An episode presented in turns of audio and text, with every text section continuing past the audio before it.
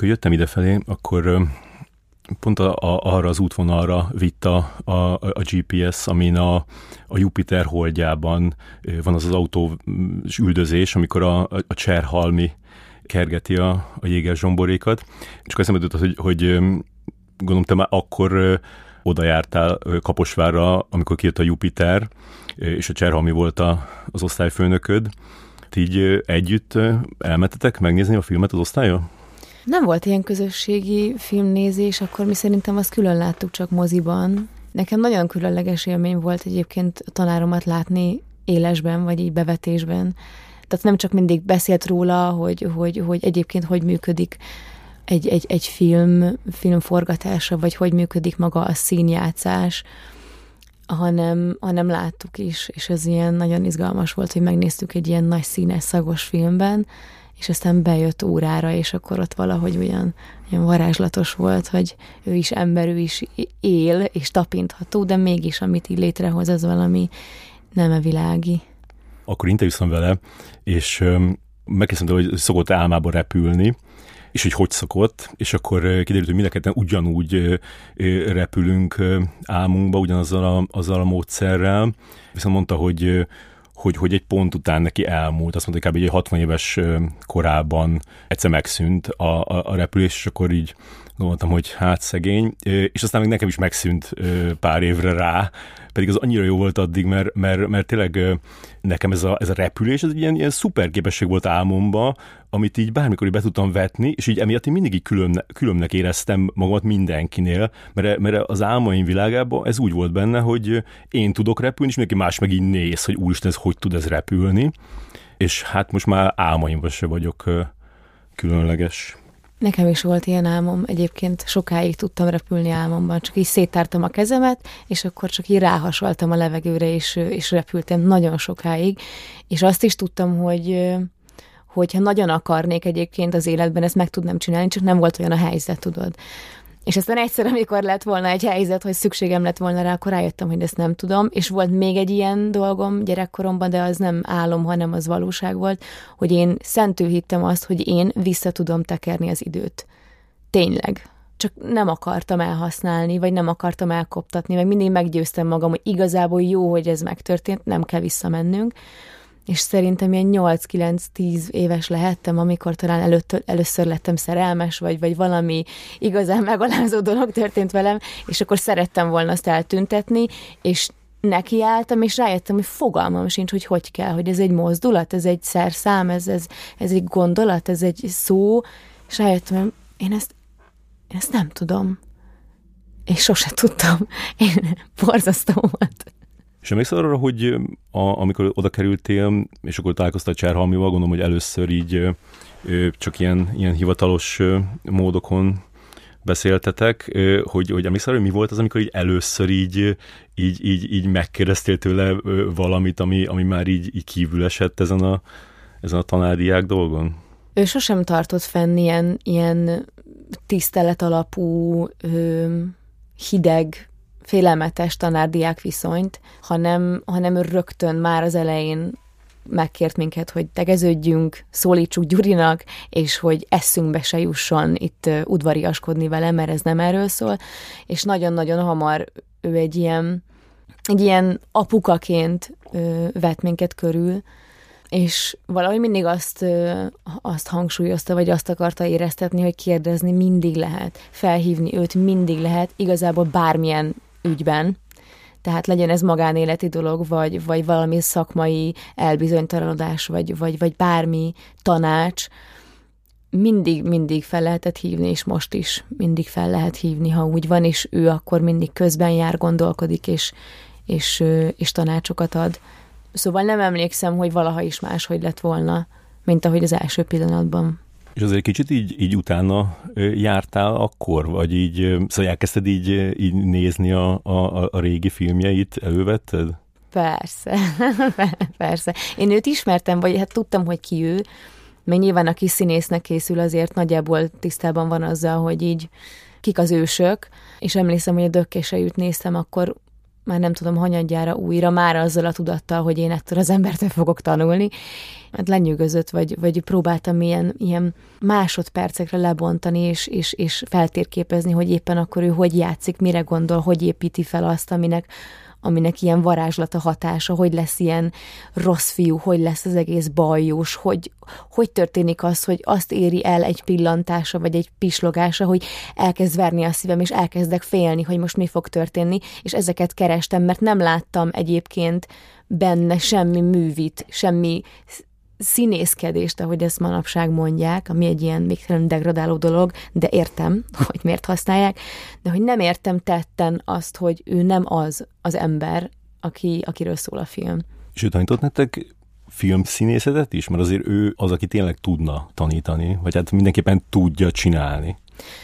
Nagyon-nagyon sok próbálkozás volt, nagyon sok ötlet, hogy ezt hogy lehetne összehozni, csak az a baj, hogy a, a, a film színészet, vagy maga a film forgatás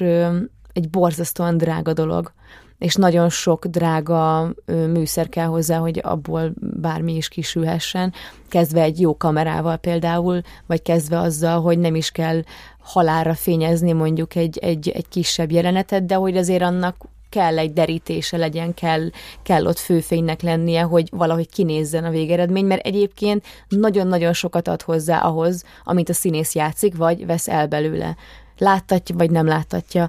és mikrofon, stb. Egy monitor, amin ezt meg lehet nézni, akkor egy vágó, aki valamit összevág ebből. Szóval borzasztó drága dolgok, kell hozzá egy hely, ahol, ahol csöndben lehet lenni, nem hallatszik be a, a külvilág zaja, és egyszerűen nem, nem volt kapacitása az egyetemnek arra, hogy, hogy egy ekkora összeget investáljon a, az oktatásba, ami egy végtelenül sajnálatos dolog, mert, mert azért megissza a levét szerintem a, a filmezés itthon, meg szerintem bárhol, hogyha, hogyha a színészek nem kapnak oktatást. Amikor végeztél Kapusváron, az 2020 nyarán volt, ugye, akkor, akkor utána elindult ez a, az egyetemfoglalás Budapesten, és akkor téged behívtak a, a, a Partizánnak egy, egy, egy műsorába egy, egy másik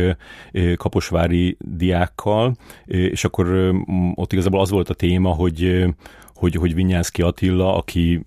addigra már úgy kiderült róla, hogy így a igényt tart a, az SZF-ére is, hogy, hogy ő hogyan csinálta ezt a, az oktatást Kaposváron, és akkor hogy erről, erről beszéltetek ti ketten, vagy meséltetek. Sokat vacilláltál azon, hogy, hogy, hogy elvállalod ezt a szereplést? Nem. Nem, nem, nem vaciláltam, mert uh, csupán elmondtam az élményeimet, szóval nem, nem kellett nekem valamilyen oldalra beállnom, valamit vállalnom, ami esetleg mondjuk nem is igaz. Mert én gyanítom, hogy akkor lehet nagyokat vacilálni, vagy nagyon félni valamitől, ha tudod, hogy nem mondasz igazat. Én meg tényleg azt éreztem, hogy, hogy én beleláttam ebbe a témába, amiről most éppen nagyon vastagon szó van, de nagyon kevesen mások. És szerettem volna picit ki szélesíteni ezt a látókört, szerettem volna hozzáadni ahhoz, hogy minél rétegzettebben láthassuk, hogy mi a probléma. És itt igazából tényleg arról volt szó, hogy elindult az egyetemfoglalás, itt megismerték a Vinyánszkit a, a, a, a diákok, de vajmi kevesen találkoztak vele szerintem élőben, vagy dolgoztak vele. És nyilván nem tudtak róla sokat, és, és elindult a, a média egy ilyen borzasztó irányba, belekevertek ugye minket is, mint kaposváriak, és akkor egyszer csak csörgött a telefon, hogy a Partizántól hívtak, hogy lenne kedvem mesélni arról, hogy milyen volt Kaposváron, és én pont, hogy azt éreztem, hogy ez egy nagyon jó lehetőség arra, hogy ezt a fekete-fehér látásmódot, meg azt, hogy egy nagy szörnyeteg, aki bekebelezi az ártatlanokat, hogy ebben a narratívában megmaradjunk, mert ilyen narratívában egyszerűen nem lehet semmin változtatni, semmit megérteni, és ezért én, én azt éreztem, hogy ez egy jó lehetőség arra, hogy egyszerűen csak elmondjam azt, azt a sok, sok élményt, ami engem ért, és azt, hogy ezt, ezt, ezt végtelen,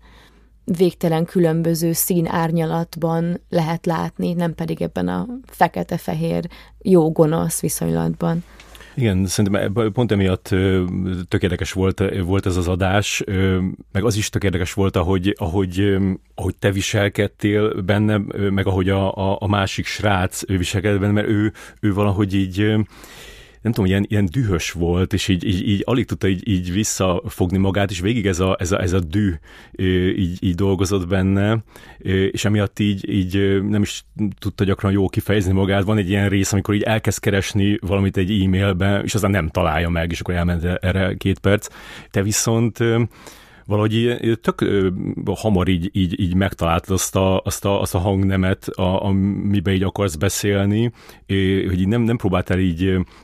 így komolykodni, meg így fogalmazni, tök ilyen, ilyen, ilyen köznyelvi ö, módon beszélt, és aztán meg egy, egy, egy ponton meg így teljesen felszabadultál, nem tudom, emlékszel -e, hogy én ezt néztem meg ezt, így gesztikuláltál, meg így belelkesedtél, és úgy, úgy magyaráztál ott, és azért gondoltam, hogy, hogy, hogy, hogy vacillálhattál előtte, mert hogy tehát egyrészt ott van az, hogy, hogy, hogy nyilván azért, azért volt ennek egy ilyen, egy ilyen megközelítés ennek a, ennek a beszélgetésnek, szóval hogy így, nem azt mondom, hogy így vártak tőletek valamit, de azért egy, egy kicsit itt azért arról szólt van, hogy akkor mondjuk meg, hogy, hogy, hogy Vinyánszki hogyan nem csinálta már jól egyszer a, a a színész oktatást Kaposváron, és hát nem, nem, ez, nem ezt kapta meg a műsor tőletek, hanem, hanem hanem egy ilyen, tényleg egy ilyen árnyaltabb képet, és az, ahogy a, az különösen érdekes volt, hogy te beszéltél a, a, a Vinyánszki Attiláról, mert először mondod, hogy ezért kimondod azt, hogy, hogy ő egy nagyon jó ember, nagyon-nagyon jó szakmai ember, és merem azt állítani, hogy nagyon jó ember. Ami most történik, azt én nem, nem tudom összeegyeztetni vele egyáltalán és aztán pedig később beszélsz arról, hogy, hogy mennyire gondoskodó, mennyire figyelmes, ahogy tanít, és azt hiszem ilyen apa figurának is, is nevezed. Én Vinyánszki Attilát életemben nem hallottam hatalomból kommunikálni. Olyan, mint egy apuka, egy ilyen jóságos apuka, aki mindig figyel rád, mindig megjegyzi, hogy mi volt veled, mi van veled, és aztán pedig a, a vége felé meg, meg, meg elkezdesz arról beszélni, hogy, hogy most mi van, tehát hogy akkor ö, ö, mi volt, ö, hogy, hogy egyszerűen nem tudod összeegyeztetni azt a képet, amit ö, ö, kaptál róla, amikor tanított téged, azzal, ahogy, ahogy most megnyilatkozik a, az SFM ügyében, és akkor használod ezt a, ezt a szót, hogy lódítás, ez így többször elhangzik, hogy ló, tehát ez, hazug, hazugság, tehát amiket, amiket mond, arra mondod, hogy, hogy ezek, ezek lódítások. Tehát két teljesen különálló ember, tehát hogy engem tanított, meg, meg, meg szerepeltünk is előadásában, és akkor van ez az ember, aki ilyeneket mond, és sajnos nagyon sok lódítás van abban, amit, amit mond és itt hazudni se hallottam. Tehát mindig annyira egyenesen kommunikált, és nem értem, hogy, hogy ki az, aki most a sajtóból visszaköszön, meg videókból, interjúból visszaköszön, és semmi köze. És én azt hiszem, hogy, hogy amiatt, hogy, hogy először olyan pozitívan nyilatkozol róla, emiatt sokkal erősebb ez a, ez a, ez a, ez a vége, amikor a, a csalódottságodról beszélsz, mert, mert tényleg olyan, mintha egy, egy, ilyen, egy ilyen gyerek kiábrándulna a, a szülőjéből, tehát mint a gyerek látná a, a szülőjét egy ilyen, egy ilyen méltatlan helyzetbe, és így nem érti, hogy, hogy, hogy most mi történt, és hogy most miért viselkedik így ő valaha visszajelzett bármit erre a, erre a szereplésedre, meg arra, amit ott mondtál? Semmit. Mi elkerültünk a Nemzeti Színházból, amikor végeztünk, mert azelőtt ott voltunk gyakorlaton, körülbelül így lehet ezt megfogalmazni. A statisztáltunk, vagy ki-ki kicsit nagyobb szerepeket is játszott, de ahogy, ahogy mi lediplomáztunk, mi már nem maradtunk ott a színházban. Ez valahogy ugye utána történt ez az egész egyetemfoglalás, és egyszerűen nekünk nem volt már munkakapcsolatunk, és nem, nem találkoztam én vele azóta sem, vagy beszéltem. Én nagyon remélem, hogy megnéztem, mert szerintem egy nagyon igaz interjú lett, és a mai világban, vagy a mai social media világában, a média világában, amit mi, ami mindent ural, annyira nehéz igaz szót, igaz gondolatot találni, aminek nincsen semmilyen érdeke, vagy nincsen semmilyen célja, ami, amit nem mond ki, hanem egy tiszta tiszta gondolat. Szóval én remélem, hogy ő ezt látta, vagy megnézte, de nem, nem beszéltünk róla. Te utána vártad, hogy, hogy hívjon? Vagy így, akár még így, így, így tartottál is tőle egy, egy kicsit, hogy fog? Nem vártam, mert igazából nem, nem volt kérdésem. Tehát engem kérdeztek, amit legjobb tudásom szerint ö, igyekeztem megválaszolni ezeket a kérdéseket, de, de nem, nem, én nem irányítottam felé semmit, és, és nem vártam, hogy, hogy válaszoljon. Szóval azért, azért nem tudom elképzelni ezt a, ezt a beszélgetést, mondjuk amikor, amikor téged felhív, és, és mondjuk erről a, a, a, a te csalódottságodról akarna beszélni, vagy ezt így, így megmagyarázni, mert hogy valahogy hogy a, ahogy, ahogy olyan sok mindenben most Magyarországon ebbe is van egy ilyen, egy ilyen logikai ugrás, egy ilyen, egy ilyen, egy ilyen iszonyatos ilyen, ilyen abszurd hamisság, amit igazából nem lehet megmagyarázni, mert hogy, hogy olyan, akik azon az oldalon vannak, azok úgy csinálnak, mintha ez nem lenne, akik meg nem azon az oldalon, azok pedig, azok pedig leginkább csak ezt a, a hamisságot, ezt a, ezt, a, ezt a lódítás részét látják, ezért nincs, nincs mit megmagyarázni. Nagyon érdekes volt egyébként, hogy, hogy nagyon-nagyon sok visszajelzést kaptam, hogy mennyire örülnek, hogy megszületett ez a videó, és mennyire örülnek, hogy ez olyan lett, amilyen és ö, olvasgattam kommenteket, mert ez volt az első olyan megjelenésem, vagy, vagy nyilvános szereplésem, ami, ami sok ezer ember elé került, és kíváncsi voltam, hogy tényleg hogy működik ez a gépezet, hogy én, én elmondom az igazamat, meg elmondom az élményeimet, de ehhez mit fog hozzászólni a, a, a nagy érdemű.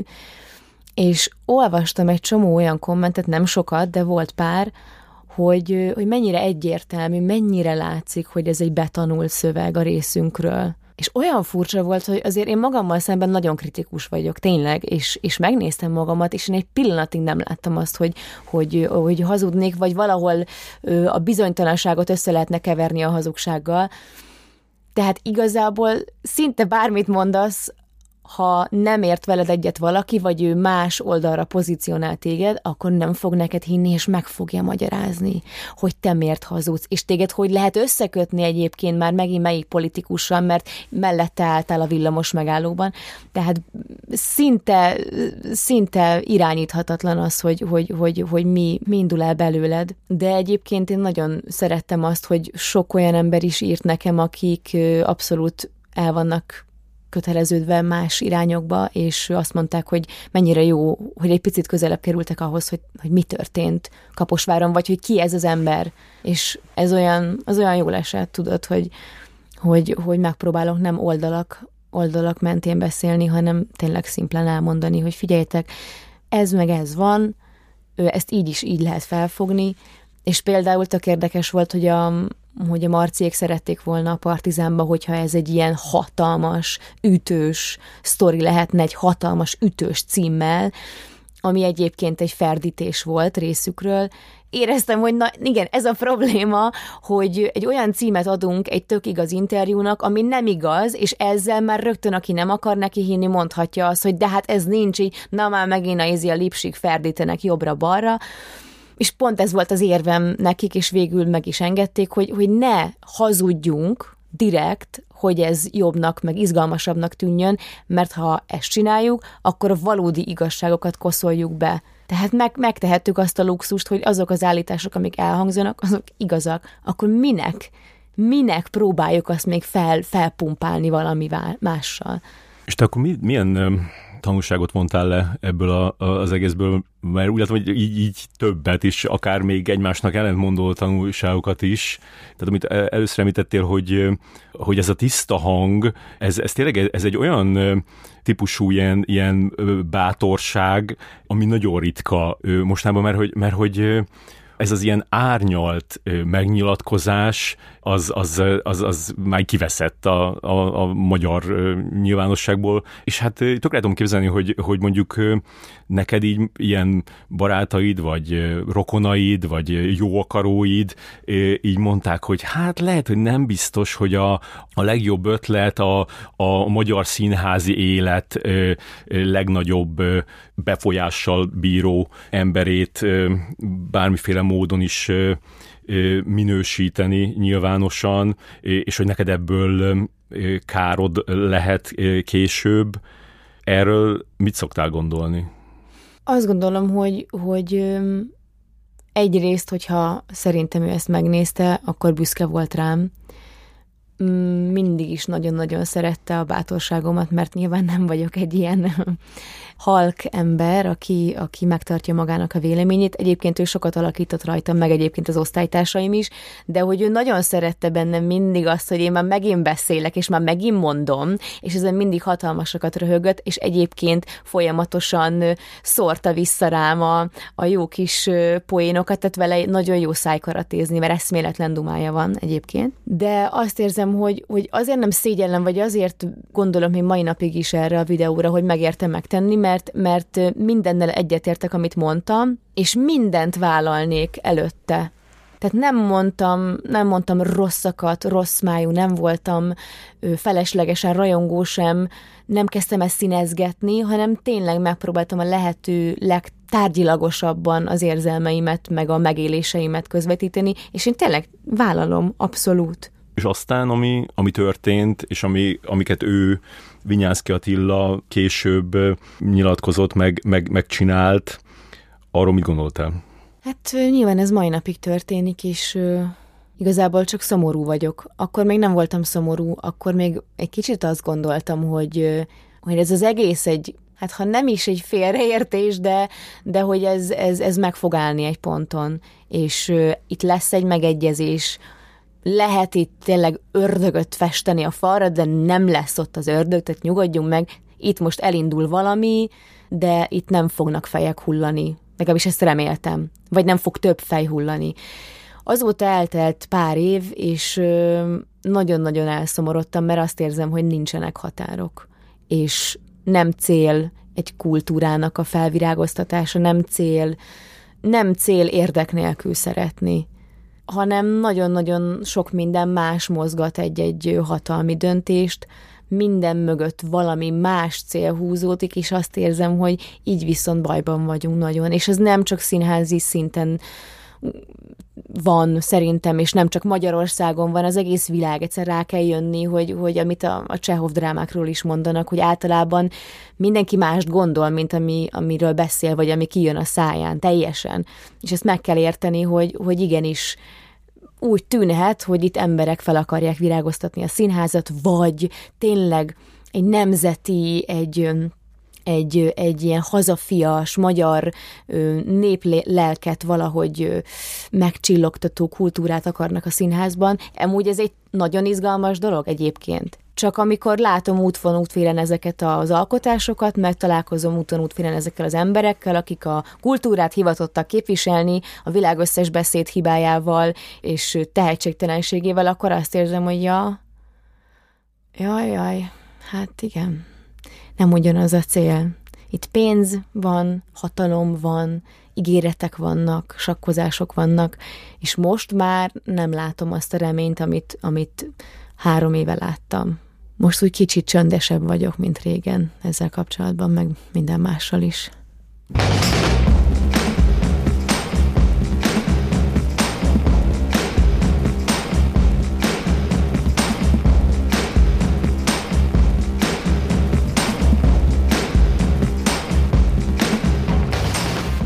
Szerusztok, kedves hallgatók! Ez a Filmklub Podcast soron következő adása. Engem Varga Ferencnek hívnak. Mai vendégem Hermányi Marian színésznő. Ő játszotta a Kiszes Fanfatát a Besugó című előbb HBO Max, aztán Sky Showtime sorozatban, és ezért az alakításért idén megkapta a televíziós újságírók díját, legjobb női mellékszereplő kategóriában. Előtte feltűnt az Oscar-díjas Nemes László Napszálta című filmjében, az Oscar díjas Koltai Lajos Szemelweis című filmjében, most látható a mozikban. A kétszeres Oscar shortlistes Tóth Barnabás mesterjátszmájában is ott van egy pillantásra, szintén most fut a mozikban, illetve Herendi Gábor toxikomájában volt egy, egy nagyon emlékezetes alakítása. Szerepel továbbá a Tanár című RTL sorozatban, a Hazatalálsz című TV2-ös napi sorozatban, valamint a Shadow and Bone, Árnyék és Csont című Netflix sorozatban. Jövőre láthatjuk a Ma este gyilkolunk című mozifilm egyik főszerepében olyan legendák oldalán, mint Kern András, Bodrogi Gyula, Koltai Robert, Pogány Judit, Jordán Tamás és Bálint András, valamint minden idők legdrágább magyar tévésorozatában ez a Hunyadi, amiben egy fontos szerepet Luxemburgi Erzsébetet játsza, és ha ez még nem elég, több Honey Beast klipben is szerepelt, és még csak jövőre ez 30 éves. Szia Marian! Szervusz! Elég jó hangzik ez, nem? Ez most nagyon jól, jól esett. jó, jól esik ezt hallgatni egyébként. Tényleg. Nagyon szerettem volna mindig is ö, filmezni, és, ö, és most az utóbbi években apránként ö, egyre nagyobb ö, feladatokat kaptam, és, ö, és hát tényleg most egész, egész, egész ö, jó kis lista összegyűlt. Kezdjük ott, ahol ahol én először láttalak téged életben, ez a, ez a millenáris parkban volt, a, a besúgónak volt egy ilyen, ilyen házi buli nevezetű eseménye, amikor már lement öt rész a, a, az HBO-n, akkor így oda hívták a, az újságírókat, meg a szereplőket, meg ilyen vendégeket, és akkor, ott lehetett kajálni, plusz levetítettek azt hiszem három epizódot, a, a hatost, hetes, nyolcast, és amikor beültünk a, a tényleg a, a, a hangulata is ilyen, ez az ilyen koleszos tévézéseknek volt a, a legalábbis nálunk ilyen volt a koleszban a tévézés, kb. mint ahogy ott vetítették ezeket a részeket, és, és akkor ott ültünk a, a gyárfás dorkával az egyik sorba, és az előttünk levő sorba meg csak te ültél a, a, a családoddal, és úgy tűnt, mert úgy, úgy együtt jöttetek be, és így arra emlékszem, hogy, hogy amikor a, nekem úgy tűnt, hogy ott a, a jobb szélen ült a, a nagypapád, te pedig úgy kb. a bal, bal, bal felén, és amikor volt egy, egy szex jeleneted a, az egyik részben, akkor ő így, nem is emlékszem, hogy ő odaszólt valamit, vagy hogy így, így, így kicsit így felháborodott, de hogy így mindenképpen így hangosan ö, ö, reagált arra. Ö, mi történt ott? Ő, ő az apukám egyébként, csak ő már egy idősebb úr, ő 80 éves már, és, és nyilván ilyenkor őt el kell hozni, meg kell neki mutatni, hogy mégis mit csinálok én, mi miatt nem látnak engem akár fél évig. Egyrészt szerintem borzasztóan zavarta őt ez a látvány, másrészt egy kicsit viccesnek érezte, hogy itt most elkezd hőbörögni. Szóval ez egy ilyen félig igazi, félig végtelenül viccesnek tartott megmozdulás volt, és bármennyire is próbáltam csitítani, ő egyre hangosabban mondta, hogy kislányom, de hát mit csinálsz ott? Én meg így maradjam a csöndbe, kanyargom, de hát mit csinálsz? Nincs rajtad ruha? Szóval ő ezt így, igazából ezt élvezte. Ez, ez történt. És amúgy nálad hogy, hogy, hogy megy ez a, a megmutatása a, a dolgoknak, amit, amit csinálsz? Mert hogy azért gondolom, hogy így nem mutat meg mindent a, az ember, de azért vannak ilyen, ilyen, ilyen kiemelt filmek akár, vagy, vagy, vagy biztos, hogy előadások is, amire úgy elhívod a, a, az ismerősöket, meg a barátokat, meg a rokonokat. Vannak, vannak, meg egyre inkább ö, érzem úgy, hogy vállalom azt, ahol tartok. Volt egy ilyen, egy ilyen nagyon egészségtelen ö, hozzáállásom ehhez a dologhoz, szerintem egyébként sok színésznek, hogy, hogy szégyeljük azt, hogy, hogy mit csinálunk, mert mondjuk nem tartjuk tökéletesnek a munkát, vagy, vagy önértékelési problémáink vannak, és azt érezzük, hogy hát, ezt most ne nézd meg ezt, mert ebben nem voltam olyan jó, meg nem tudom, meg ezt meg így tanulom, meg így csúnya vagyok, dagat vagyok, meg minden vagyok, szóval tényleg ezt hagyd, ezt ne nézd meg eleve nagyon nehéz saját magunkat visszanézni, mert borzasztó kritikus mindenki magával szemben, és utálja magát. És rájöttem, hogy, hogy ezzel igazából csak magam alatt vágom a fát, meg egyébként minek csinálom, ha nem akarom, hogy lássák az emberek. Neki semmi értelme nincsen, hogy dolgozom egy előadáson másfél hónapig, vagy dolgozom egy forgatáson egy hónapig, két hónapig, egy évig, bármeddig, és nem akarom, hogy megnézzék, akkor minek csináltam, vagy akkor miért nem csináltam olyanra, hogy arra büszke lehessek, akkor esetleg több munkát kéne beletenni, nem minden fúj a szél. És elkezdtem, elkezdtem egy picit átállítani magamban ezt, hogy kezdjek el magamra büszke lenni, kezdjem el vállalni azt, amit csinálok. Mint a, egyébként egy-egy interjúban, vagy egy-egy veszekedésben akár magánéletben, hogy vállalnod kell a tetteid és a kimondott szavaid súlyát, vállalnod kell az elvégzett munkát súlyát, mert ez egy ilyen jellegű dolog, amit néznek. És már tudatosan csinálom azt, hogy, hogy van egy-egy bemutatóm a színházban, és ha ne adj Isten, még nem is tartom jónak, akkor is azt mondom, hogy gyertek el, nézzétek meg, és aztán megbeszéljük, állok elébe. És ez egy kicsit felszabadító, sokkal több hely marad hogy kritikusan tudjam magamat nézni, hogy ne az legyen, meglátom magamat egy-egy ilyen premiére, hogy Jézusom, most jövök, ne nézzetek oda, hanem nézem magamat, hogy jó, igen, én vagyok, igen, ez egy kicsit előnytelen, itt, itt láttam, hogy kilukadt az a mondat, uh-huh, na ez, ez nagyon szép volt. Jaj, de jó, szuper, és ez azért is volt jó, jaj, erre emlékszem, hogy ezt miért csináltam. És szépen végig lehet rajta menni, és ez egy tudatos folyamatnak a vége, hogy most akár a, a Semmelweis bemutatójára is nagy szívvel hívtam a, a, a családomat, és ö, ott mutogattam, hogy mindjárt jövök, mindjárt jövök, mindjárt, mindjárt néz, ott vagyok, ott vagyok. Szerintem sokkal jobb így hozzáállni. Tegnap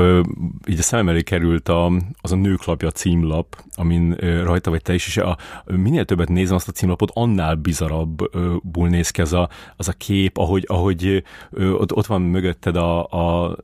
Szöke Abigail meg a Szász Juli, és kicsit úgy néz ki, mint hogy te a kisgyerekük lennél, vagy de, de, de, így be vagy oda ültetve, de nem látszik csak az, hogy egy fejjel alacsonyabb vagy náluk, és akkor ezek ilyen, mint egy ilyen, ilyen ajándékcsomag úgy öltöztettek be titeket, és akkor a hajatokat is ilyen, ilyen tényleg ez az ilyen, ilyen maximális ilyen dauer, nem, nem tudom a szakifejezéseket, de hogy, de hogy így, tehát egyáltalán nem természetes, és akkor aztán nagyon kitalálták, hogy, hogy a szemetek viszont az, az olyan, olyan, olyan kék legyen, de, de már a feliratokat már rárakták a, az ő fejükre, mindegy is, hogy, hogy hogy néz ki. A lényeg, hogy rajta voltál nők, nők lapja címlapján, hogy amikor az megjelent, akkor, akkor érezted, hogy így az ismerőseid körében így most akkor végre leesett, hogy, hogy akkor a, a Marian az tényleg színész lett, és, és így sikeresebben? Egyébként sok ember emiatt kezdett komolyan venni. Valahogy, tudod, a, a munkánknak a nagy része nem látszódik, és az én családom se tud mit kezdeni azzal, hogy, hogy, hogy én most itt próbálgatom ezeket az előadásokat. Mit kell ezen ennyit próbálni? Miért nem csináljátok, tudod? Minden nap, de hát Hát, hát jó van, de is aha. Szóval nem, nem értik egyáltalán, hogy mi, mi ez a kreatív munka, ami, ami egy szerep építését jelenti. És ilyenkor, amikor, amikor ott vagy egy plakáton, ott vagy egy címlapon, ott vagy a moziban, és lehet rád jegyet venni, na az valami? az már egy színész, ő egy híres, ő egy sztár, és akkor ezt lehet mesélni a szomszédoknak, meg a volt kollégáknak, tudod? Ez már az a pont, amit az ő koordinátorrendszerükben fel lehet ismerni és most lehet erről azt mondani, vagy lehet ezt véleményezni, de már nem szeretném, mert, mert vannak kinek tényleg ez, ez, ez a befogadható értékmérés. És sokan, sokan egyébként írtak, nyilván sokan mondták azt is, hogy olyanok vagyunk, mintha ufók lennénk, mert hogy tényleg ilyen egészen természetellenesen vibrál a szemünk, meg ilyen furcsán ki vagyunk facsarva. Hát igen, ezt is meg kell tanulni, hogy, hogy egy, egy ilyen divatlabban ahol, ahol a színek, a smink, a, a nem tudom, a fények, a, ez egy másik, másik világ, ami, ami nem a tréningruhás próbákat jelenti, hanem ott nekünk ott mindenféle kicsavart pózokba, ott mindenféle vastag sminkben bájosan kell nézni. Nem volt olyan kényelmes az a, az a fotózás nekünk, ez a szemünkben egyébként tökéletesen tükröződik, de ezt, ezt meg kell tanulni. Ez olyan, mint az interjú adás, vagy egy rádiós beszélgetés el kell követni hibákat, meg kell rossz helyzetekkel találkozni, hogy aztán valahogy jobban átlásd. Vicces volt a cikkben, hogy a, a Szász Juli ö, beszél arról, hogy, hogy náluk milyen fontos volt a nőklapja otthon, a családban, és akkor te meg azt mondtad erre, hogy, hogy, hogy nálatok a, a, az anyukát főleg kertészeti lapokat vásárolt, és téged a, a barkácsolás és a természet érdekelt. Hogy lett ebből uh, színészet aztán? Egyáltalán nem voltam egy, egy, egy nőies egy, egy hercegnős kislány, szóval úgy én olyan vadabb voltam, verekedősebb voltam, fiúsabb voltam, érzetben mindenképpen, és nem tartottam magam úgy igazán szépnek, meg nem kerestem ezeket a, a csinosságokat. Nyilván én is azért elloptam a nővéremnek a nem tudom, szemceruzáját, próbáltam ott általános végén, meg gimnáziumban ott valahogy kitűnni, meg kifejezni magam, meg majmolni lényegében a lányokat körülöttem, meg láttam, hogy a fiúkat az érdekli, hogy van egy lány, akinek már van melle, meg már nem tudom, kihúzza a szemét, meg nem tudom, magas sarkuba jár, vagy nem tudom, testhez simuló farmerba. Nyilván én is elkezdtem ott valamit szerencsétlenkedni ez ügyben, de viszonylag sikertelenül. Én az egyetemen kezdtem el foglalkozni azzal, hogy, hogy hogyan tudom kifejezni a nőiességemet, vagy hogyan tudok a, a, az adottságaimmal bánni, hogyan tudok kiemelni, elrejteni dolgokat, hogyan tudom manipulálni az arcomat ahhoz képest, hogy éppen milyen hangulatban vagyok, vagy milyen hangulatban nem szeretnék lenni. És ezért nem is tudnám hozzákötni valahogy a, a nőiességhez, a, a színház iránti vágyat. Azt, hogy, hogy, hogy, hogy színésznő akartam lenni, vagy színész akartam lenni, azt mindig is tudtam. Igazából soha nem akartam más lenni, soha nem merült fel semmi más úgy igazán. Mindig is tudtam, hogy én ezt fogom csinálni, anélkül, hogy tudtam volna, hogy ez miben áll pontosan. Hát ott az egyetemen szóltak rám, hogy egyébként ebből is áll, hogy tudjál magas sarkuban járni, és ismerd azt, hogy, hogy, hogy egy rúzs vagy egy, egy szempillaspirál mit tehet az arcoddal. Van a YouTube-on egy, egy csatornád a, a neved alatt, és ott van pár videó, ami, amit kb. így 10 éve vagy 10-11 éve töltöttél föl. Ez a Vörös Marti Mihály gimnáziumba jártál, és ezek ott, ott játszódnak és az egyik dolog, amire így, így felfigyeltem, hogy a, a, az osztályterembe ki van rakva a Szobafogság címő Nagy Ervin filmnek a plakátja, ahol így Nagy Ervin így nagyon néz, és ráadásul ez így pont így a, a, a te asztaloddal volt így, így egy ö, magasságba, vagy egy, egy sorban, és, és milyen vicces, hogy aztán 7-8 évvel később pedig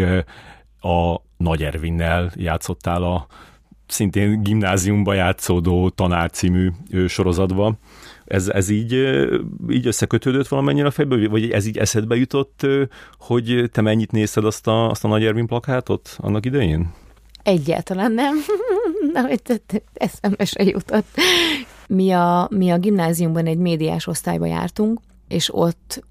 ott nagyon sokat foglalkoztunk egyébként újságírással, vagy a, a médiával, mint olyannal, és egyik eszköze meg egyik ága maga a film, és az, hogy a film az, az mi, hogyan alakult ki, miért van, mire használták régen, hogyan használták fel propaganda célokra, stb. Mit fejezett ki, milyen szimbóluma volt egy-egy korszaknak, milyen ö, státuszszimbóluma volt az, hogy, hogy, hogy kikészíthet filmet. Szóval sok mindenről tanultunk, és nekünk is kellett ilyen kis videókat csinálni, aminek volt egy-egy témája, hogy mutassunk be egy teret, mutassunk be embereket, munka közben kis embereket, mutassunk be kontrasztokat, mutassuk be magunkat, és, és az egyik ilyen kontrasztos film volt ez, hogy az egyik osztálytársam hogy éli meg egy napját az iskolában, és én hogy élem meg, és abban volt ez a, ez a snit, ha jól emlékszem, ahol Ervin kikandikál a plakátból, de egyáltalán nem, nem emlékeztem erre. Nem tudom, hogy honnan ö, írtam ki, de te mondtad. Azt mondtad, hogy a, a színművészet nem csak az életem célja, az értelme is. Ezt így meg tudod tartani, így, így, így hosszú távon, nem tudom, ezt mikor mondtad, de hogy, de hogy ezt így most is így, így, így, így átérzed, meg így mindig át tudod érezni, meg akár mondjuk, nem tudom, kedden délután is át tudod érezni? Van bennem egy ilyen érzés, hogy, hogy ez az egyetlen hely, ami befogad, az egyetlen hely, ahol, ahol jól működöm. Ez a fajta létezés, ez a fajta játék a, az érzelmekkel, ez a fajta játék a, a különböző jelenségekkel, amik körülvesznek minket az életben, ez valahogy olyan otthonos nekem, és valamilyen megmagyarázhatatlan okból fakadóan mindig van hozzá kedvem, mindig van hozzá szemem, és mindig van, van valamilyen húzás, vagy egy hívogatás, egy csalogatás, amit jó elfogadni. Az életem más területei jóval nehezebbek, és, és jóval érthetetlenebbek számomra. Itt meg azt érzem tényleg kisgyerekkorom óta, hogy, hogy ezt a megfoghatatlan világot, ezt a megfoghatatlan nyelvet valamiért én beszélem. És az, hogy ezt hogyan lehet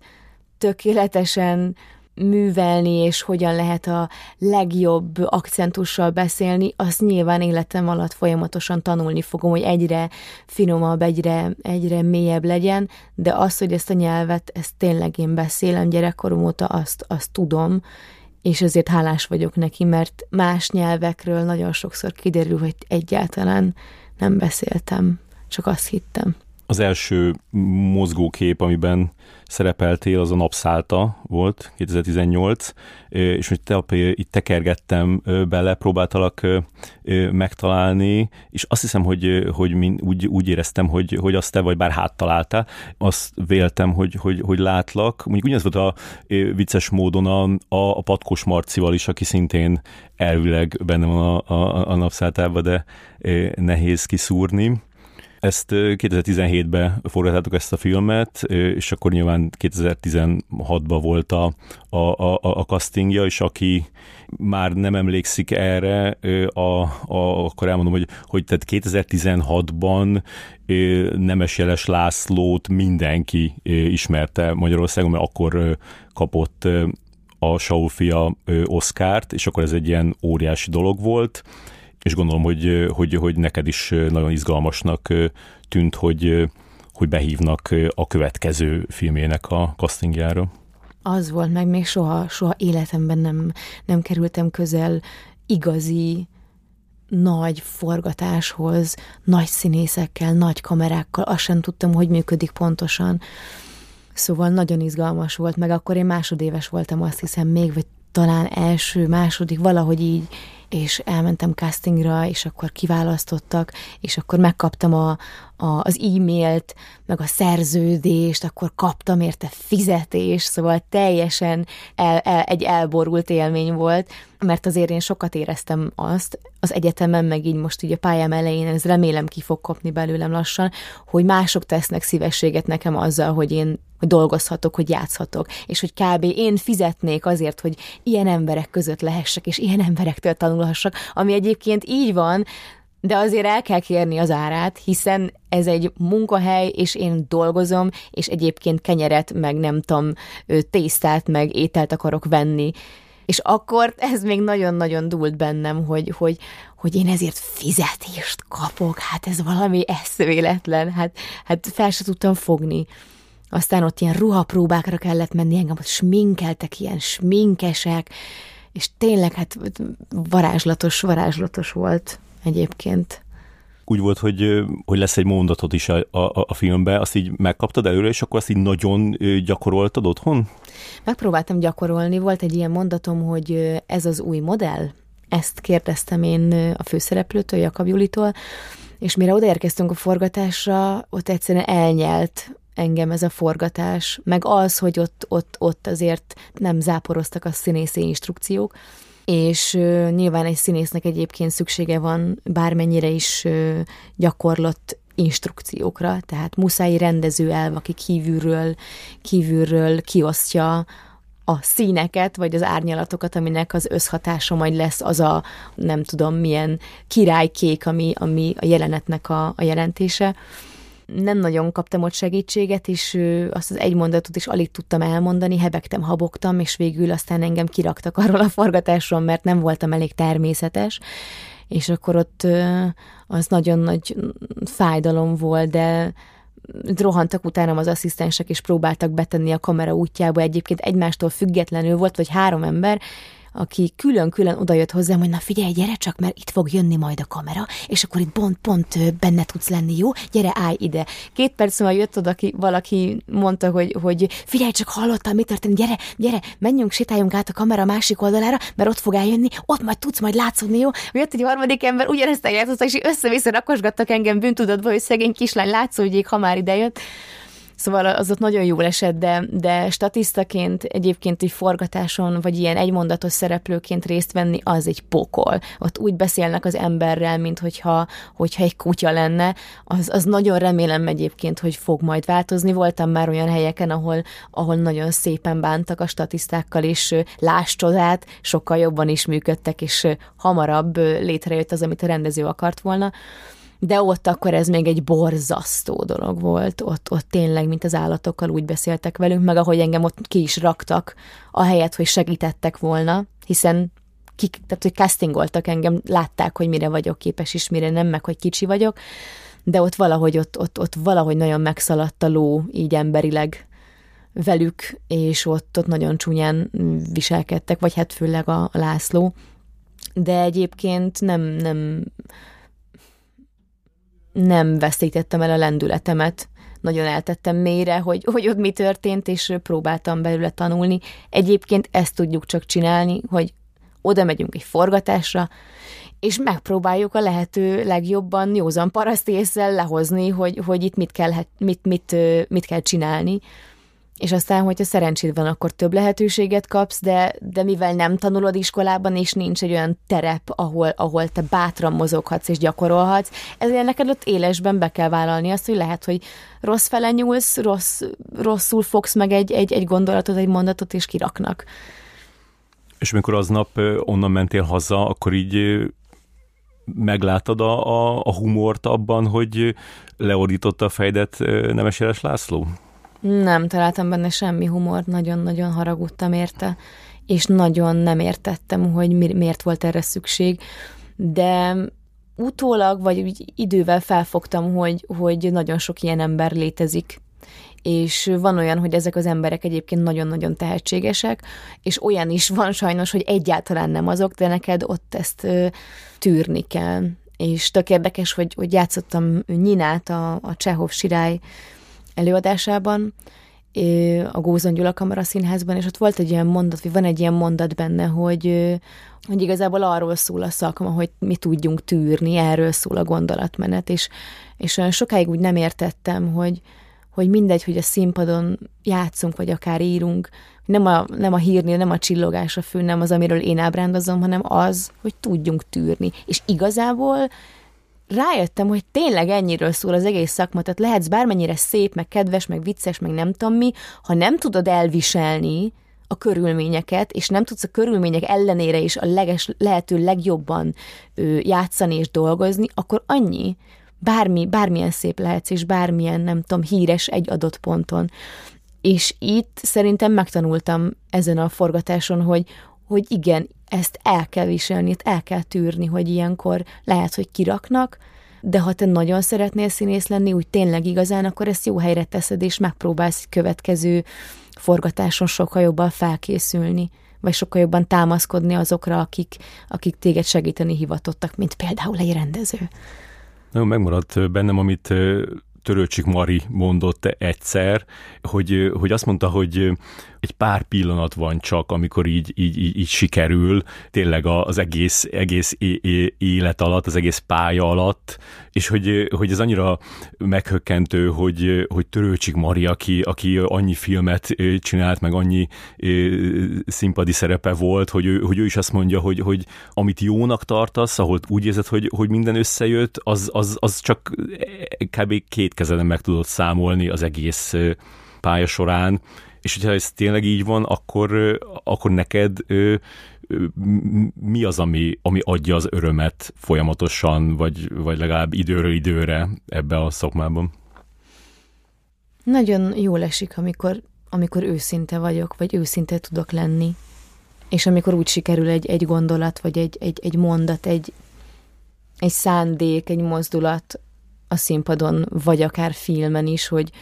hogy érzem, hogy őszintén adom, és nincs mögötte semmilyen más gondolat, hogy jaj, de most felcsúszott a hangom, meg jaj, most e, e, e, nem tudom, hanem, hanem ott tényleg én kizárom a külvilágot, és, és ott van az ellenségem, a szerelmem, a gyerekem, akinek mondok valamit, és érzem, hogy, hogy ez, ez, ez, őszinte volt, és, és én itt most megjelenítettem egy, egy, egy, egy varázslatot. És amikor ez sikerül, az, az egy borzasztóan gyönyörű élmény, ami sugárzik, és nem csak befelé, hanem kifelé másoknak is, akik épp ezt nézik, vagy akihez éppen én beszélek, vagy akivel épp én játszom. Tehát ezeknek a varázslatoknak a megteremtése tartja az embert szerintem ezen a pályán. És ez mindig akkor van, amikor, amikor történik, amikor csinálod? Vagy, vagy esetleg ez, ez később is van, amikor viszont látod? Hogyha mondjuk filmről van szó. Film az egy kicsit nehezebb, mert ott azt, hogy ezt hogyan vágják majd össze, és milyen zenét tesznek alá, és, és hogy lesz megfényelve, és melyik ö, felvételt fogják kiválasztani abból a nyolcból, amit ö, újra és újra próbáltunk, az abszolút meg tudja változtatni ezt, és ott úgy kevesebb ö, az a szelet, amit én kiveszek, mint rész. Míg a színházban ez a szelet egy körülbelül 80 százalék, amit a színész eljátszik, és a többi a kis fény, meg nem tudom mi, a térbeli pozíciója, vagy, vagy, vagy a hangzás, illetve a többiek, a többi színész, de ez filmen én szerintem ez egy 20 százalék. Tehát olyan szinten van ez utána megbabrálva, megbingizve, hogy szinte már nem is egy alakításról beszélünk, hanem itt egy egész stábnak az alakításáról. Ott nehezebb, de hogyha ott ugyanazt gondoljuk valahogy, vagy az én ízlésemnek megfelelően gondolkozik mindenki, és kiegészítik, és, és megszínezik olyan gyönyörűen az én alakításomat, ahogyan én azt még szebbnek látom, akkor ott meg tud történni egy csoda, hogy wow, fú, de szép volt, jaj, de jó, és mennyire, mennyire azokat az érzéseket ő, ő, támasztja bennem, amit én akartam okozni, és mennyire pontosan ábrázolok egy, egy szituációt, ami egyébként segíthet a nézőnek nem elkövetni az ő saját életében. Én azt éreztem a, a, a toxikomával kapcsolatban, hogy, hogy az például egy, egy, egy ilyen kis tökéletes dolog, amit, amit ott csinálsz, ami, ami, ami, ami, ami lett abból. Azt, azt, azt te is elégedett voltál azzal? Az volt az első igazi forgatásom, ahonnan nem vágtak már ki.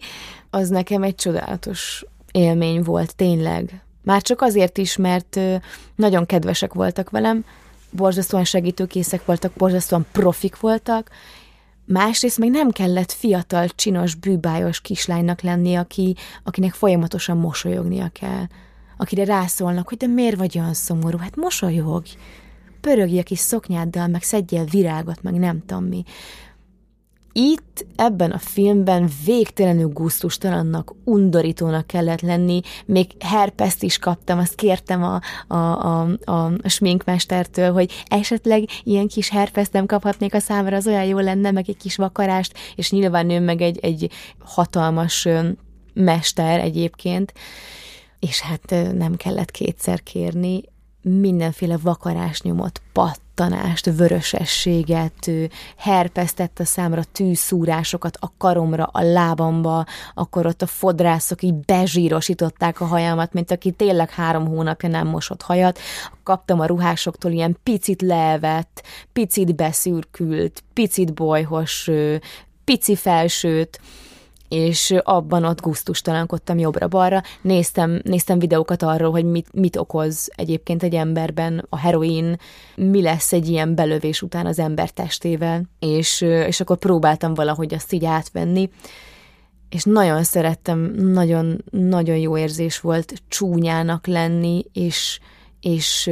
megkérdőjelezhetőnek, gusztustalannak, olyan véglénynek, aki, aki nem kérsz már számon semmilyen erkölcsi dolgot, semmilyen esztétikai dolgot, hanem, hanem egyszerűen csak szörnyülködsz, hogy hogy van még életben, és egyébként hogy lehet, hogy ennyi ember él így a világon. Tényleg mint hogyha így ö, így másznál abban, egyszer, csak így megjelensz a képbe, így oda siklasz, és utána pedig így tovább mászol is, aztán meg hanyat vágódsz, és röhögsz talán? Ott volt még a, a, abba a szobában, ami, ami tényleg ilyen gyönyörűen van berendezve, azt a Páter Sparrow csinálta annak a, a, a díszletét, egy, egy ilyen drogbarlang, vagy minek lehet ezt nevezni, és ott volt a mögöttetek a, a, az ágyon Berényi Bianca vonaglott, valami, valami férfin. Te beszéltél erről, hogy, hogy mit gondolsz az amatőr színészekről, mert ez egy, egy időben, vagy talán ez az idő még most is tart, nagyon sok magyar filmben előszeretettel használnak olyan embereket, akik, akik nem tanulták a, a, a színjátszást, mint például Berényi Bianca, aki a Virágvölgynek volt a főszereplője, de ilyen a Jakab Julis, a Starenki Dóra, Dobos Evelin, Waltez Lili, Kizlinger Lilla, meg a Szőke Abigail, szintén a, aki a besugóba játszott veled. Azt mondod erről, hogy, hogy, hogy, hogy neked fáj, amikor önjelölt színészek kapnak szerepet filmekben és színházakban, mert például te nem szeretnéd más szakmáját higítani. Abszolút így gondolom. És az is hozzátartozik, hogy hogy nem mindig olyan emberek kapnak diplomát, akiknek valóban tehetségük van, és nem minden amatőrnek nevezhető színész tehetségtelen. Szóval abszolút van átjárás. Én igazából azt mondom, hogy virágozzék minden virág, csak nagyon nehéz végignézni egy olyan filmet, amire mondjuk castingra se hívtak el minket. Nehéz végignézni azt, hogy, hogy amatőr színészek játszanak rosszul mert hogyha nem tudom, a Starenki Dóriról beszélgetünk, vagy Szőke Abigérről beszélgetünk, azért ott elég komoly ö, tudás lett összeszedve, és ott nagyon komoly ö, teljesítmények vannak. Tehát az Akik maradtak az egyik leggyönyörűbb magyar film, és az, az egyik leggyönyörűbb ö, alakítás, amit a Hajduk Karesz és, és a Szőke Abigél művel. Az leírhatatlan. Tehát vannak ezek a példák, amik, amik ö, példái annak, hogy van olyan, hogy ős tehetség és van olyan, hogy rosszkor vagy rossz helyen, és nem kerülsz be az egyetemre, vagy van olyan, hogy nem is akarsz bekerülni az egyetemre egyáltalán. Szóval árnyalnám ezt a, a kijelentésemet azzal, hogy igenis van olyan, hogy valaki nem végez iskolát, és mégis csodálatosan helytáll a szakmában, csak nagyon-nagyon sok esetben találkozunk, tényleg úton útfélen, színházban, filmben olyan kollégával, aki, aki nem tudom, hogy mit keres ott, de borzasztó hiányosságai vannak, szörnyű hiányosságok, képességben, tudásban, mindenben, és maga a végeredmény is borzasztó. És akkor felteszem a kérdést, hogy miért nem lehetett akkor erre olyan embert kiválasztani, aki mondjuk ezt tényleg öt évig tanulta, és aki, aki, aki nem csak mondjuk beszédkészségben, hanem, hanem lelki formálhatóságban, projekcióban, kifejezésmódban sokkal pallérozottabb valaki az, az tényleg fáj, fáj nekem, és ö,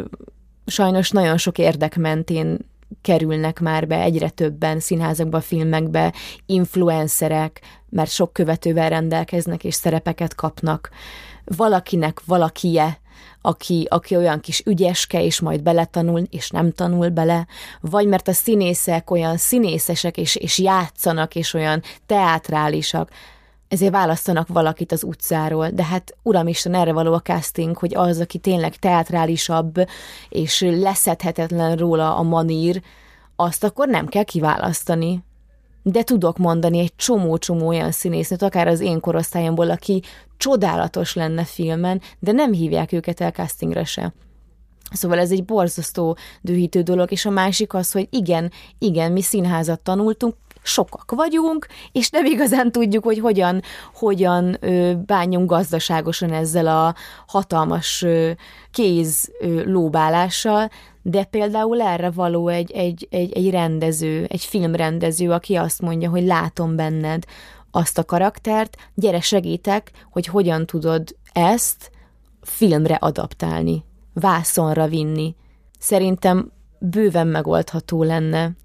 és nem kéne ennyi, ennyi vészmegoldáshoz nyúlni, ami egyébként csak ront a helyzeten. Mondtál egy másik meglepő dolgot, hogy, hogy amikor elmész egy, egy nagyobb szerep castingjára, akkor mindig jelzed, hogy ha nem téged választanak, akkor egy egymondatos szerepet is, is szívesen vállalsz. Például így kerültél be a, a, a mesterjátszmába is? Mesterjátszmába úgy kerültem be, hogy egy, egy, a, egy nagyobb szerepre castingoltak, a Péter Fibori szerepére, csak aztán ott időközben rájöttek, hogy más, más valahogy a, a korosztály, és nagyon furcsán jön neki az, hogyha én ott ilyen nagyon fiatalként játszanám ezt a szerepet, és ott a Péter Fibori mellett döntöttek, mert sokkal inkább azt jelentette, ami, ami nekik előnyös volt és azt mondták, hogy de nagyon ügyes voltam, de, de, de itt most mást választottak, más alkalmasabb volt, viszont, hogyha van kedvem, mert jeleztem, akkor ha nekem nem derogál, akkor jöjjek három napra egy kisebb szerepre.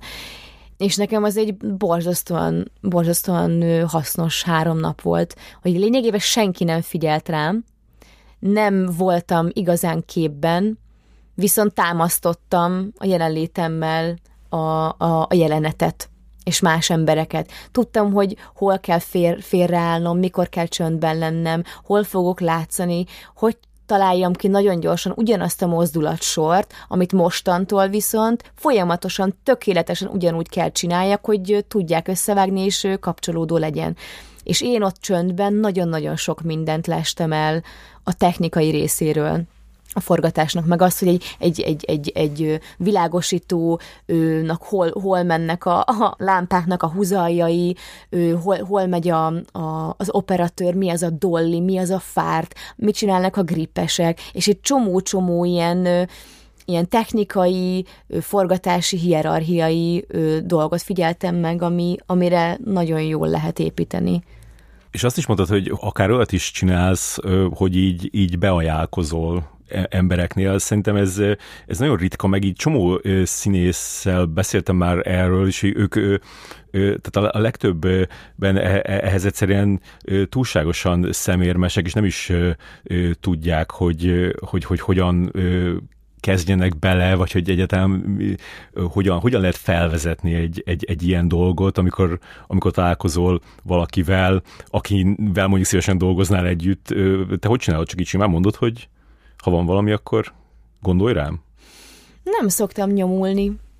Igazából casting direktorok mondták azt, hogy egyáltalán nem ciki az, hogyha időről időre írsz egy e-mailt, amiben leírod, hogy egyébként én most nem vagyok társulati tag sehol, ráérek, nagyon szívesen csinálnék reklámot, sorozatot is, filmet is, küldök pár friss fotót, amit most csináltam magamról, és hogyha bármiről eszetekbe jutnék, akkor keressetek bizalommal csá. És ennek ők nagyon örülnek, mert nem tudják, hogy, hogy éppen hol vagy, esetleg meglátnak a Facebookon rólad egy képet, nem tudom, a Debreceni színházban egy, egy előadásban, és akkor azt mondják, hogy ó, szuper, az is leszerződött Debrecenbe, azt fel nem hozzuk onnan, jó, akkor őt hagyjuk, de nem kérdezik meg, vagy nem néznek utána, hanem ott akkor, akkor őt nem, nem, nem hívnak többet, de ha folyamatosan emlékezteted őket, hogy te ráérsz, vagy figyeljetek, én most leszerződtem, de ez azt jelenti, hogy igazából januártól márciusig szabad vagyok, szóval ha van valami, tökre jönnék, és így nézek ki, most szőke a hajam, vigyázzatok, nem fekete, ahogy volt, akkor ők folyamatosan ö, ö, frissíteni tudják a veled való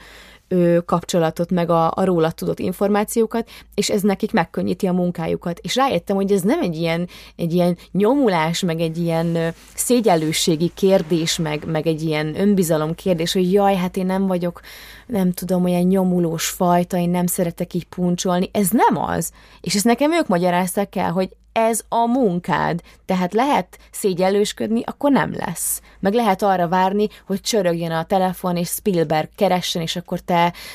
nem tudom, hatodik csörgés után fölveszed, hogy háló, igen, jaj, igen, filmforgatás, hm, nem tudom. Tehát ez nem így működik, ezért menni kell, csinálni kell. Nyilván olyat nem csinálok, vagy nem esik jól, hogy elhívjak valakit kávézni, egy színházigazgatót leülni vele, hogy nem tudom, szívesen lennék társulati tag, az, az nekem is egy kicsit kevésbé komfortos, vagy egy, nem tudom, nem megyek oda egy filmrendezőhöz egy buli közepén, hogy izé, film egyébként akarsz izé munkát adni, tehát nem, nem csak ilyeneket. Volt olyan, hogy nem tudom, megnéztem valamit, és ott volt a rendező, és akkor azt mondtam, hogy figyelj, ez csodálatos volt, és hogyha te, te így gondolkodsz a színházról, figyelj, egyszer ha eszedbe jutok valamiről, hívjál, mert én nagyon szívesen dolgoznék veled. Tehát ilyen van, de szerintem ezeket mind lehet szimpatikusan is lehozni, meg lehet ott tényleg nyomulni, meg undorítóskodni. Igen, azzal tényleg nem értek egyet, de egyébként azt is gondolom, hogy ha undorítóskodsz, akkor azt a másik fél érzi, és abban nem lesz semmi. Benne voltál a Shadow and Bone második évad utolsó részébe, ami azóta már kiderült, hogy a, az utolsó része lett a, a, a sorozatnak, amit novemberben elkaszáltak, noha ö, egy csomóan nézték, ez vicces, hogy, hogy most kijött ez a, a kimutatása, nem tudom, látod, hogy kijött ez a kimutatása a, a, a Netflix idei első fél évnek a, a, a, a nézettsége, hogy hány órát néztek egy-egy sorozatot, meg filmet, és tényleg az összeset meg lehet nézni. Tehát ott van a buék is, hogy mennyit nézték, nem sokat. És akkor a Shadow and Bone, ami március közepén jött ki, az júniusig 192 millió órát nézték ha mindenki megnézte a, a teljes sorozatot, az akkor is majdnem 20 millió ember. Ez e, így, így izgalommal tölt el, hogy, hogy ilyen sokan látták a, a fejedet? Nagyobb izgalommal töltött el maga a forgatás egyébként. Visszanéztem, és végtelen mókásnak találom, ahogy ott varázslok, meg ott ilyen gonosz, gonosz energiákat lövelek magamból, de a forgatás maga az, hogy, hogy, hogy ez egy angol nyelvű forgatás volt, és ez egy, ez egy, ez egy külföldi produkció, engem az hozott lázba leginkább, mert itt már egy kicsit komolyabban kellett venni a munkát olyan tekintetben, hogy sokkal jobban kellett figyelni, nem volt ott semmilyen ismerős arc, semmilyen színész kollega, akihez valaha közöd lett volna, hanem ezek mind ilyen félsztárok, akik ilyen angol, tiné, vagy nem tínédzserek, de ilyen 20 valahány éves mindegyik, és nagyon-nagyon felvitte az Isten a dolgukat, és ott úgy érdekes volt velük kapcsolatot létesíteni a, a, a büfében, a szünetben, picit így nem tudom, megkapargatni ezt a, nem is tudom, picit ilyen pökhendi felszínt, meg ott elkezdeni játszani velük úgy, hogy én egy magyar no valaki vagyok, ők meg a X meg Y, akiknek Los Angelesben van a film bemutatójuk, nem tudom, és nagyon jó volt, jó volt megtalálni velük a hangot, meg, meg hogy nagyon kellett ott figyelni, tudok angolul, de ott tényleg ez a British English ment, és azt azért nagyon nehéz kibogarászni, hogy pontosan itt most milyen szó hangzott el, mennyiben velem kevésbé foglalkoztak, akkor ott, ott, ott nagyon hegyeztem a fülemet, vagy rögtönöztem valamit, vagy ott, ott, ott tényleg egy ilyen olyan ö, erős megoldó készséget kellett kipréselnem magamból, amit egyébként próbálok nagyon fejleszteni azóta is, mert ez így szerintem a forgatásnak az egyik leghasznosabb ö,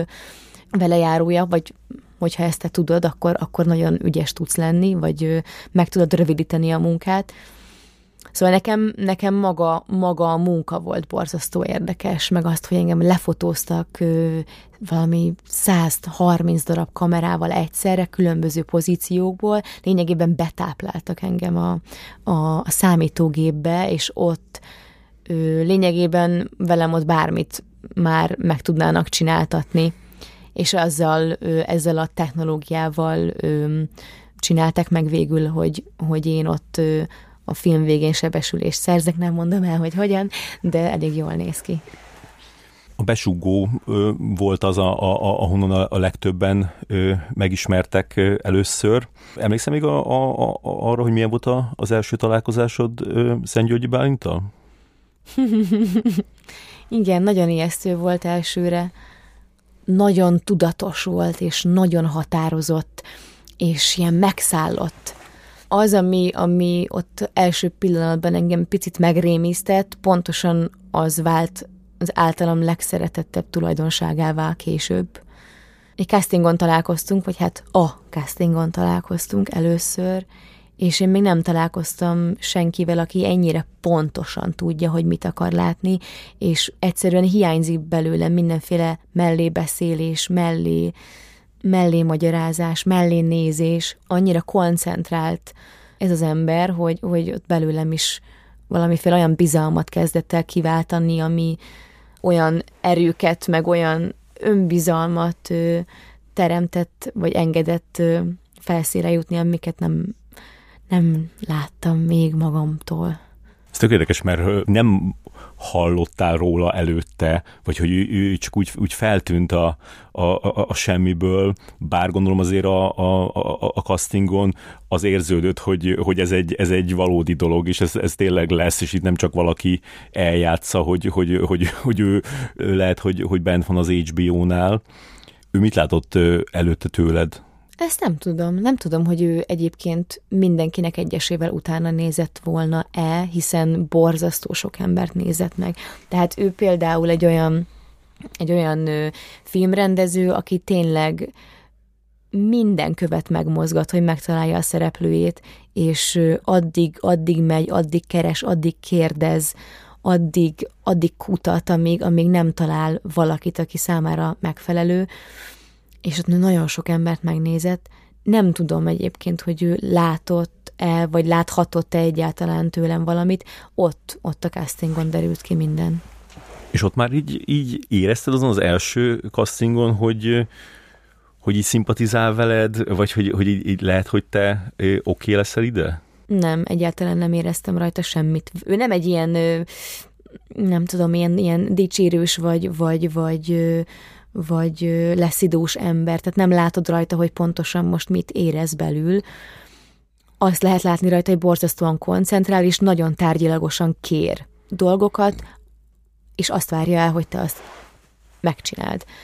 Nagyon sok körös volt a casting, és, és az egyik egyik végső castingon én például azt éreztem, hogy elvéreztem. Ő ott azt mondta, hogy Na jól van, Marian, én szeretném megnézni, hogy egy forgatáson egyébként mi hogyan tudunk együtt dolgozni, szóval egy picit most szi- szimuláljuk ezt a helyzetet, és akkor itt lesz ez a szöveg, amire te készültél, és én most nagyon-nagyon sok instrukciót fogok adni, és meg fogom nézni, hogy mennyit bírsz, jó? Mondtam, hogy hát oké, okay, csináljuk. És akkor ott egy nagyon nehéz, hosszú szöveget kért, hogy mondjak, ami egyébként a, a későbbi vita jelenet, amit a Patkós Marci, Marcival játszottunk, ott a, a sátorban, és ez a vita tényleg egy nagyon hosszú szöveg. Megállította, kérte, hogy lassabb legyen, gyorsabb legyen, ne így gondoljam, úgy gondoljam, jó, akkor menjünk előről, itt ennél a mondatnál nézzek rá, annál a mondatnál nézzek ki, itt akkor nem tudom, tűrjem a hajam mögé a fülem. Jó, nem, álljunk meg, még egyszer előről, és tehát valami 15 instrukciót ö, dobott rám egy időben, a végén leállt az agyam, és szerintem a saját nevemet se tudtam volna elmondani egy adott ponton, és ott akkor ő azt érezte, hogy, hogy ez milyen szuper volt, de kívülről én azt láttam ben, ben, belőle, hogy csalódott volt, én ott elköszöntem, kimentem, és én nem is hallottam, hogy egyébként ő elköszönt volna tőlem. És azt hittem, hogy annyira rossz voltam, hogy konkrétan a rendező nem köszönt el tőlem. És hazamentem, sírtam, hogy pedig milyen jó lett volna, és basszus, én még nem vagyok ilyen gyakorlott, és, és hát nem tudtam ezt a 15 instrukciót ilyen gyorsan megcsinálni, de megtudtam volna, hogyha kaptam volna rá lehetőséget a forgatáson, meg erre valók a próbák, és nem tudom, és tényleg nagyon-nagyon nagyon kétségbe voltam esve, és nem tudom, két-három hét múlva hívtak föl, hogy akkor a végső-végső legutolsó casting időpontja mikor lesz, és igazából az van, hogy én egyedül vagyok már csak erre a szerepre, szóval, hogy nem akarnak semmit mondani, de, de azért ez úgy néz ki, hogy ez enyém lesz, és egyszerűen nem, nem fogtam fel, hogy hogy? Hát de én ott leszerepeltem. Nem? És ezek szerint nem, csak nem kaptam visszajelzést. De nem kérdeztem meg később? De, megkérdeztem, de erre a Bálint nem így emlékszik, vagy nem emlékszik teljesen. Ő ott alkotói folyamatban volt éppen teljesen elmerülve a gondolataiban és a terveiben, és szerintem ő köszönt vagy legalábbis ő azt mondta, hogy köszönt, csak maximum én nem hallottam, csak ő már annyira a következő emberrel volt elfoglalva, hogy az mikor jön és mit fog kérni tőle, hogy ő nem jelzett ott vissza semmit. És az, hogy aztán azt sikerült megoldanod a, a, a forgatáson, azzal úgy elégedett volt? Tehát, hogy, hogy, hogy mentél azokról a napokról haza? Nagyon izgultam azokon a forgatásokon, borzasztóan izgultam. Mindig izgultam, ráadásul én egy kívülálló vagyok. De miért vagy te kívülálló, mint bárki másod? Szerepem szerint voltam kívülálló, és ahogy összetették a forgatási tervet, így is volt célszerű felvenni, hogy ez csupa-csupa-csupa zárt jelenet, Egyébként a Patkós Marcival főleg ezeket a jeleneteket, ezt viszonylag gyorsan fel lehet venni, egy nap fel lehet venni, és ugye nem kell senki más hozzá. Ezért én a forgatásokon nem találkoztam a kollégákkal. És azt éreztem, hogy, hogy egyrészt ők már hamarabb elkezdtek forgatni, hogy ott kialakult tényleg egy baráti kör, akik minden nap, akkor is, ha éppen nem volt mondatuk, de ott kellett legyenek a háttérben, ők együtt forgattak, ö, ismerték egymást, nem tudom, magánéletét, arról beszéltek, hogy fú, mi volt tegnap, sikerült, nem sikerült, izé, nem tudom, köszöntek az operatőrnek, világosanak, mindenkit ismertek, sminkeseknek, én meg senkit nem ismertem, és vagy egy, nem tudom, egy hónap, vagy másfél hónap telt el, még az első napom el, elkövetkezett, mire ők már tényleg úgy mentek a forgatásra, mint ha hazamennének. Én teljesen új voltam, nagyon ritkán voltam együtt a többiekkel, csak a Marcival voltam, és annyira, annyira elhagyatottnak éreztem magamat ezen a forgatáson, tényleg, mint amit egyébként maga a szereplő is folyamatosan érzett. Azért azt szokták mondani, vagy azt lehet tudni a, a, a besúgó stábjáról, hogy, hogy az egy ilyen nagyon együtt lettetek, hogy azért akkor befogadtak téged is. Abszolút. Ez egyáltalán nem, nem azt jelenti, hogy, hogy engem ott az emberek kiközösítettek, de hogy is, borzasztóan szerettek engem, meg támogattak, meg mentünk együtt próbálni, meg nem tudom, születésnapot ünnepelni, szóval ezek voltak, csak én, én éreztem magam kívülállónak, szerettem volna ott röhögni velük, csak nekem nem ott volt dolgom, hanem egy, egy emeleten, egy szűk szobában a Marcival kettesben, vagy egyedül. Szóval ezek csupán érzetek voltak, egy ilyen érzéki csalódások. De amit De... csináltál, azzal elégedett voltál? Ha visszanézem, azt látom, hogy, hogy, hogy vannak szép, szép gondolatok és szép dolgok benne, de nagyon sok mindent máshogy csinálnék, vagy inkább úgy mondom, hogy pontosabban. Szóval ott még egy picit olyan, olyan durván faragott egy-egy mondat és egy-egy pillantás, meg maga a lány, akit én ott megformálok, most már sokkal ö, finomabb szerszámaim vannak, sokkal ö, pontosabb, vékonyabb vonalakat tudok húzni, és ennél még tényleg még, még sokkal szebbeket fogok tíz év múlva, ez megint egy ilyen, egy ilyen folyamat. Egyszerűen ez a faragás maga, ami folyamatosan egyre, egyre finomabb és lágyabb kell, hogy legyen, és amikor ezt csináltátok, akkor, akkor nagyon az volt a, a, a, a sugallat, meg így az volt a fejetekbe, hogy, hogy ez csak az első évad, és ez folytatódni fog, és ez egy ilyen nagyobb dolognak a, a része? Szerintem itt voltak tervek, de nyilván a tervek akkor kezdenek el így megkövesedni, meg, meg kialakulni, amikor van rá helyzet, és az, hogy minket végül eladtak, és a Sky Showtime-hoz kerültünk, ott már egy egészen más terepen találtuk magunkat, és nem tudjuk, hogy szándékukban áll-e egy magyar sorozattal berúgni a saját gyártású filmjei kapuját. Ráadásul egy olyan, ami egy, egy már létezőnek a folytatása. Igen. Azt mondtad a, arról az esetről, amikor teljesen meghökkentő módon levették a, a, az HBO Max-ről a, a, a besugót kb. három hónappal a, a, a bemutatója után, vagy hát a kezdete után, hogy nem is emlékszel arra a végzetes telefonhívásra, mert hogy, hogy kikapcsolt az agyad közben, és tényleg ez egy annyira példátlan és, és, és meghökkentő dolog volt, most már így, így, így nehezebb úgy látni, mert aztán utána annyira elindult ez a dolog, és olyan sok sorozattal, meg filmmel megcsinálták ezt, sőt megcsináltak még durvábbat is, hogy már leforgatták, és aztán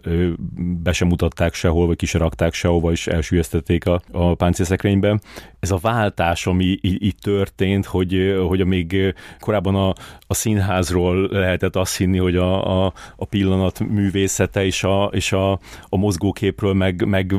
volt egy ilyen, egy ilyen elég erős tudat, hogy, hogy, hogy, hogy ez így megmarad, és hogy ezt így meg lehet ö, ö, majd mindig nézni, és akkor, és akkor történt egy, egy, egy, egy ilyen dolog, a, a, ami teljesen ö, bizonytalanná ö, tette ezt. Hogyan tudtál így tovább menni ezután? Nehezen egyébként, nagyon-nagyon fájt. Olyan volt, mint egy gyász folyamat egyébként, amit együtt éltünk meg a többiekkel. Arra emlékszem, hogy, hogy beültünk egy helyre a Hajnóci utcába, és, és akkor ott csak ültünk egymás mellett, és csak hallgattunk egy darabig. Ez valami olyasmi érzés lehet, amikor valakit elveszítesz, aki még ereje teljében volt nyilván nem hasonlítható egy valós ember elvesztéséhez, de hogy valami, valami hasonló. megmásíthatatlan, és, és olyan nagyon-nagyon hirtelen, és igazságtalan is valamilyen szinten. Picit azt reméltük, hogy, hogy, hogy, hogy ez, ez, ez így szárnyalni fog, és, és mi ennek a részesei lehetünk, és, és kiplakátolták az arcunkkal a várost, és az emberek megnézték, vagy sokan mondták, hogy fú, még nem láttam, de, de meg fogom nézni mindenképpen, és, és akkor egyszer csak ott, nem is tudom, pár hónap után egyszer csak levették, és azt éreztük, hogy egyszerűen baltával nyakon vágtak minket, és érthetetlen volt, hogy, hogy miért, amikor, amikor úgy szerettük, vagy olyan, olyan jó, jó volt, és, és még lehetett volna sokkal jobb, hogyha ez ment volna, gördült volna tovább. Ez a sok rossz kritika egyébként, ami, ami érte a sorozatot, azokat is úgy fogtuk fel, vagy hát főleg a Bálint, hogy ebből mennyi mindent lehet még akkor ö, levonni, mint tanulság, és akkor, akkor hogy lehetne megcsinálni másképp, meg hogy lehetne még pontosabb, és milyen jó, hogy ezt írják, hogy ezek meg ezek a hibák ö, voltak felfedezhetőek, mert akkor ezt már nem követjük el, és jaj, de jó lesz, fú, már kitaláltam valamit, nagyon megyek haza írni, sziasztok! Szóval olyan nagy közös ügy volt ez, amiben érdemes volt hinni, sőt, amiben, amiben nem lehetett nem hinni. És szerintem a hit, legalábbis nekem, az egy nagyon-nagyon kényes dolog, nagyon kevés dologban tudok hinni. Ö, nagyon sokszor elvették már a kedvemet attól, hogy higgyek valamiben, vagy valakikben. Sok mindenről derült ki időközben, hogy nem az, amiről, nem az, amire gondoltam. Az ember olyan szkeptikus lesz egy kicsit, és, és rosszat lát már előre dolgokban, és nem reménykedik, és ebben aztán lehetett reménykedni, lehetett hinni, lehetett bízni, lehetett építeni, várni. Szóval ez egy nagyon jó dolog volt, és amikor ezt így megszüntették, az olyan, olyan igazságtalan volt és érthetetlen.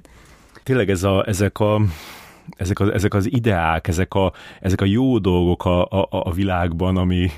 amiben lehet hinni, és az egyik ilyen jó dolog a világban kicsit a, az HBO volt, és aztán meg ami, ami, ami azzal is történt, kicsit így rímel erre a, erre a kis ügyre, amivel, amivel kezdtük, hogy ott is így elkezdődött egy ilyen, egy ilyen lódítás, egy ilyen nem, nem beszélés, egy ilyen, be se jelentették, hogy leszették a sorozatot. Most pár hete láttam, hogy, hogy, hogy leszették a terápia harmadik évadát szó nélkül, tehát így sehol egy, egy betű róla, valami Excelbe úgy jött ki, hogy, hogy, hogy az úgy, úgy jövedelmezőbb, és akkor így ledől, ledőlt egy ilyen dolog, és vagy azt, azt is éreztem már, hogy sok emberrel beszéltem már, aki szerepelt a, a besugóban, és, és azt hiszem rajtuk, hogy, hogy ez, egy, e, e, ez egy olyan trauma volt, amit igazából az, hogy, hogy aztán, aztán fölkerült ö, ö, máshova, de hogy ezt már nem lehetett ö, bennetek, nem lehetett ö, visszacsinálni. Nagyon-nagyon örülünk, hogy, hogy azért visszakerült, és volt egy olyan platform, aki azt mondta, hogy tudjátok mit, gyertek. Bennem egy picit kioldotta ezt a gyászt egyébként, az nem mondható el, hogy, hogy, hogy, hogy semmisé tette bennünk ezt a fájdalmat, de szerintem azért nagyon-nagyon-nagyon nagyon-nagyon sokat segített, hogy ott mégiscsak azért tartozunk valahová, és ez az alkotás nem, nem került a kukába, hanem igenis, ha valaki ezt meg akarja nézni, akkor megvásárol egy előfizetést, és akkor azt ő meg tudja nézni jó minőségben, és, és hivatalosan. Ahogy így néztem a, a dolgokat, amiket, amiket csináltál a pályád első szakaszában, napszálta a RTL-es sorozatok, a, vagy sorozat, a HBO sorozat, Netflix sorozat, és utána pedig most itt a, a legvégén vett egy ilyen kormány közeli fordulatot a karriered, és TV2-s napi sorozat, Semmelweis, akkor a, a Hunyadi, ami ilyen nemzet tudatilag ilyen kiemelt fontosságú ügy,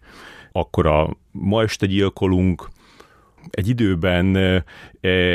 ez, ez így ilyen rendszeres dolog volt a, a, a színészekkel kapcsolatban, hogy így, így kérdezik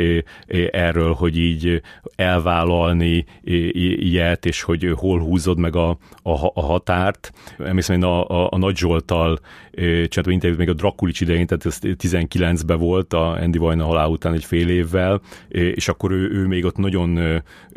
azt mondta, hogy, hogy nem szabad elmenni se a köztévébe, se a TV2-höz, mert akkor a, a, az arcoddal legitimálod az, az ő működésüket, ott van a fejed, még hogyha más a véleményed akkor is, de azért az utóbbi években ennek már úgy érzem, hogy megváltozott a, a, a megítélése, és a, a legtöbb ember belátta azt, hogy hogyha a színész szeretne enni, akkor kénytelen elmenni ilyen sorozatokba, filmekbe. Benned ez hogyan zajlott le így a, az idők során? Sokat gondolkodtam ezen egyébként, meg nyilván sokat beszélünk mi színész kollégák egymással, hogy mit vállalunk, mit nem vállalunk, hol voltunk dolgozni, hol nem voltunk dolgozni, mit láttunk, mit tapasztaltunk. Én arra jutottam, hogy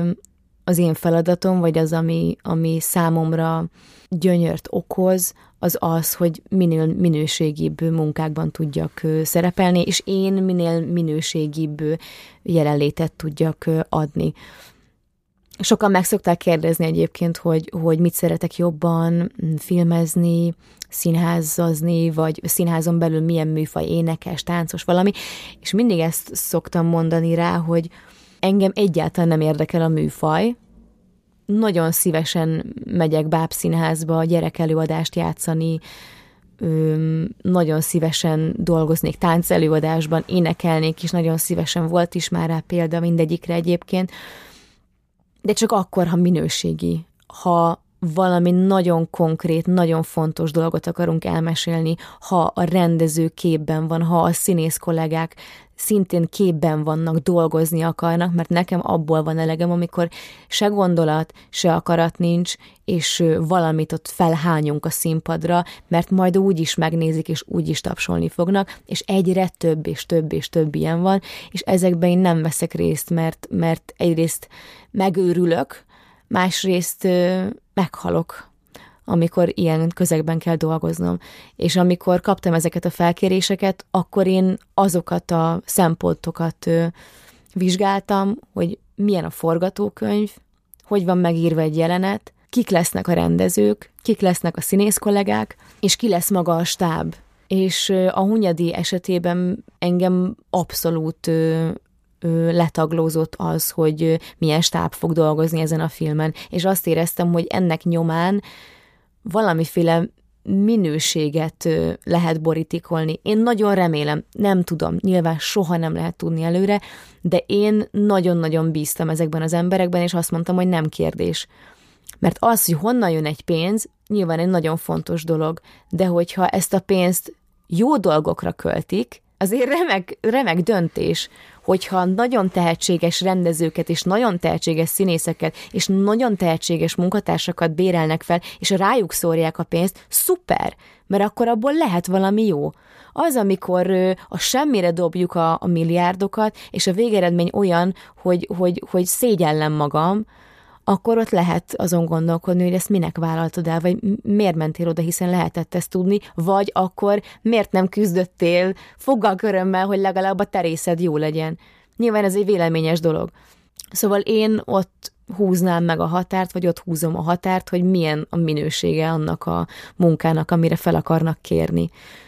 sajnos egyre inkább a politika beleszivárog a, a mi szakmánkba is, mint egyébként mindenhová, és szerintem nagyon fontos, hogy az ember valahogy józanul el tudja helyezni magát ennek a mentén, hogy vállalja az arcát, beleszól-e a politikába, vállal-e megjelenéseket, ki bújik-e a színész szerepéből, és mint saját maga a saját nevével, a saját véleményével beálljon valamelyik oldalra, vagy valamilyen csoport segítésére, ezek, ezek, ezeket nagyon keményen el kell dönteni, és nagyon tudatosan átgondolni, hogy, hogy mi lehet a következménye, mit okozhat, segíthet,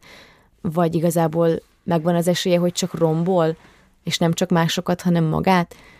nehéz dolgok ezek, de én, én azt hiszem, hogy próbálom ehhez tartani magam, hogy a, a minőséget kutatom, keresem, és valahogy a minőség mellett próbálok dönteni. Az egyik dolgom, amivel szerepelni Fox, ez a Ma este gyilkolunk című film, ami amikor pár éve bejelentették, akkor, akkor ez a, a Csányi Sándornak, a színész, Csányi Sándornak nem a bankvezérnek lett volna a rendezői bemutatkozása, és akkor ezt a Köbli Norbert írta, aki nyilván a, a, a, a Csányi egyik nagy ö, alakítását ö, tartalmazó Öröktél című filmet is, tehát akkor ez így úgy tűnt, hogy itt a, ők, akiknek már van egy ilyen, egy ilyen múltjuk, ők csinálnak együtt ö, egy, egy ilyen, egy ilyen Agatha Christie-szerű, vagy, és utána egy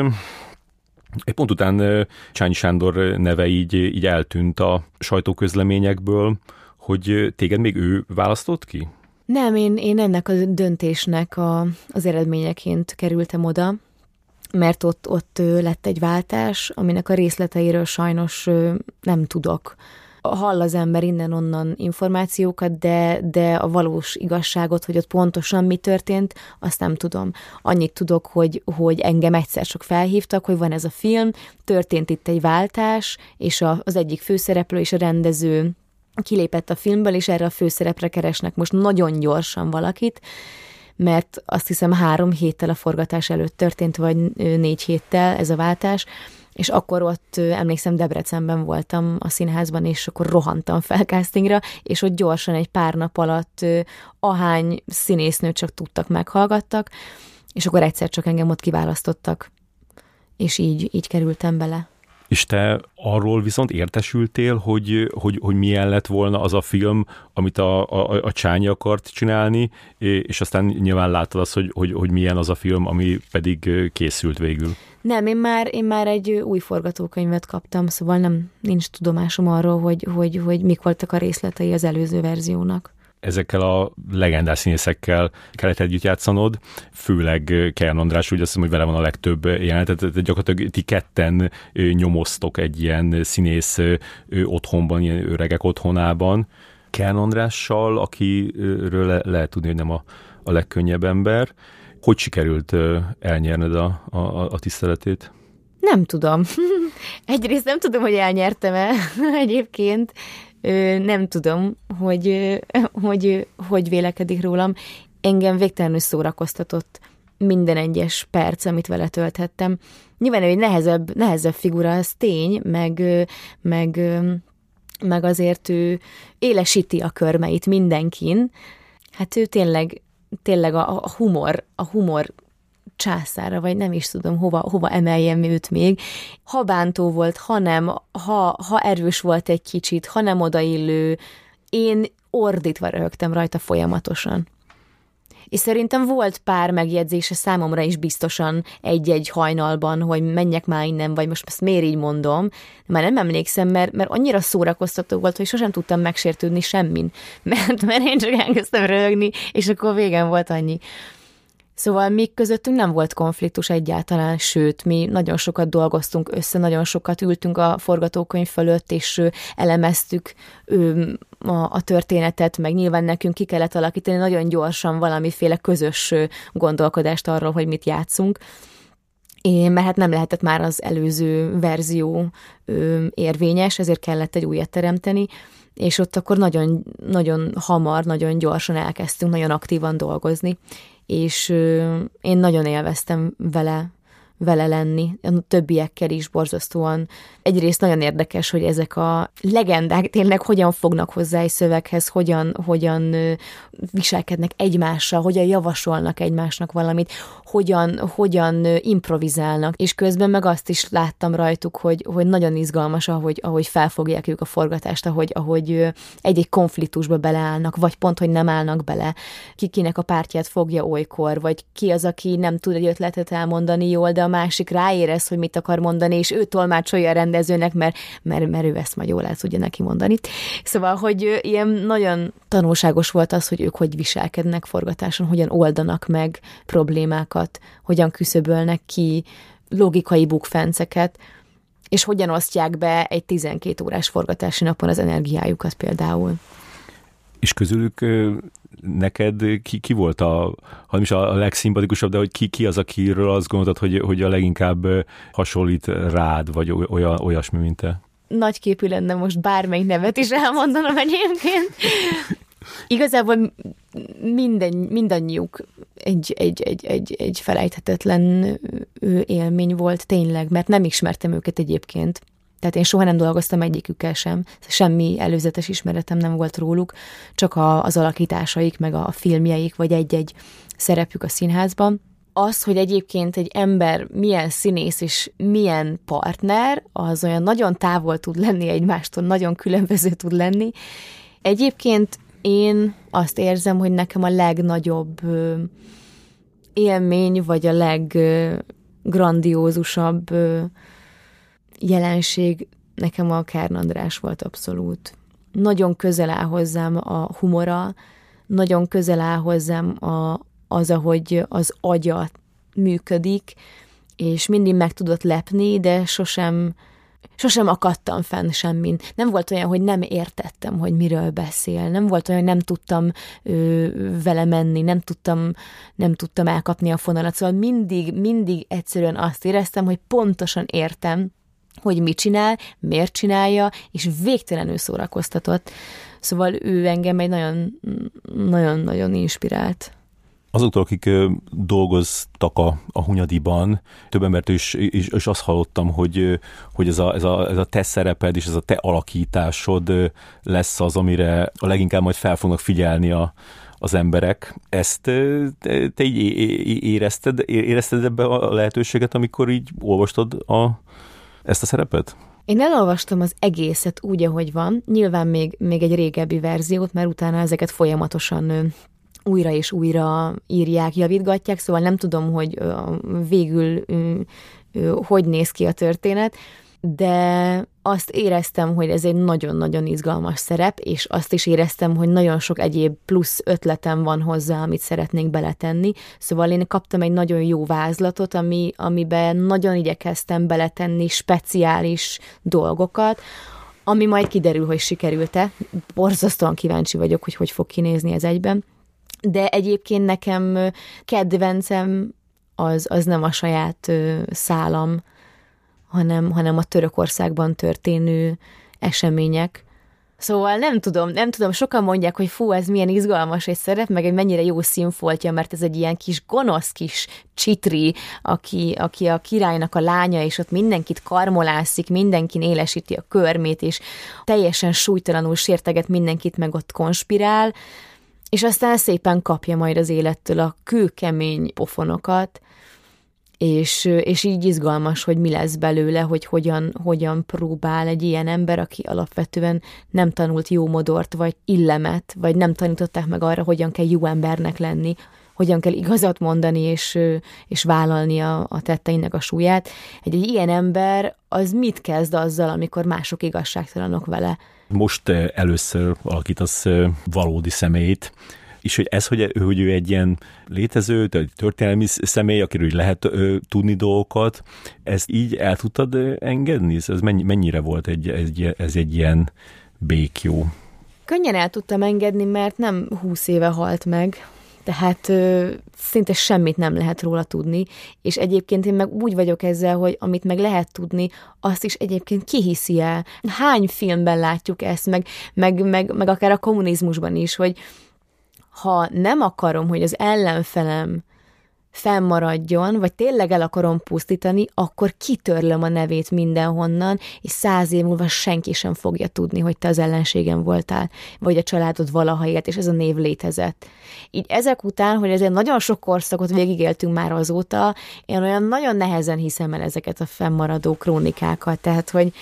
Isten tudja, hogy ezek az emberek hogyan és milyen formában léteztek tényleg, és kiírta azokat a krónikákat egyébként, tehát ott ne nézzük le az embereket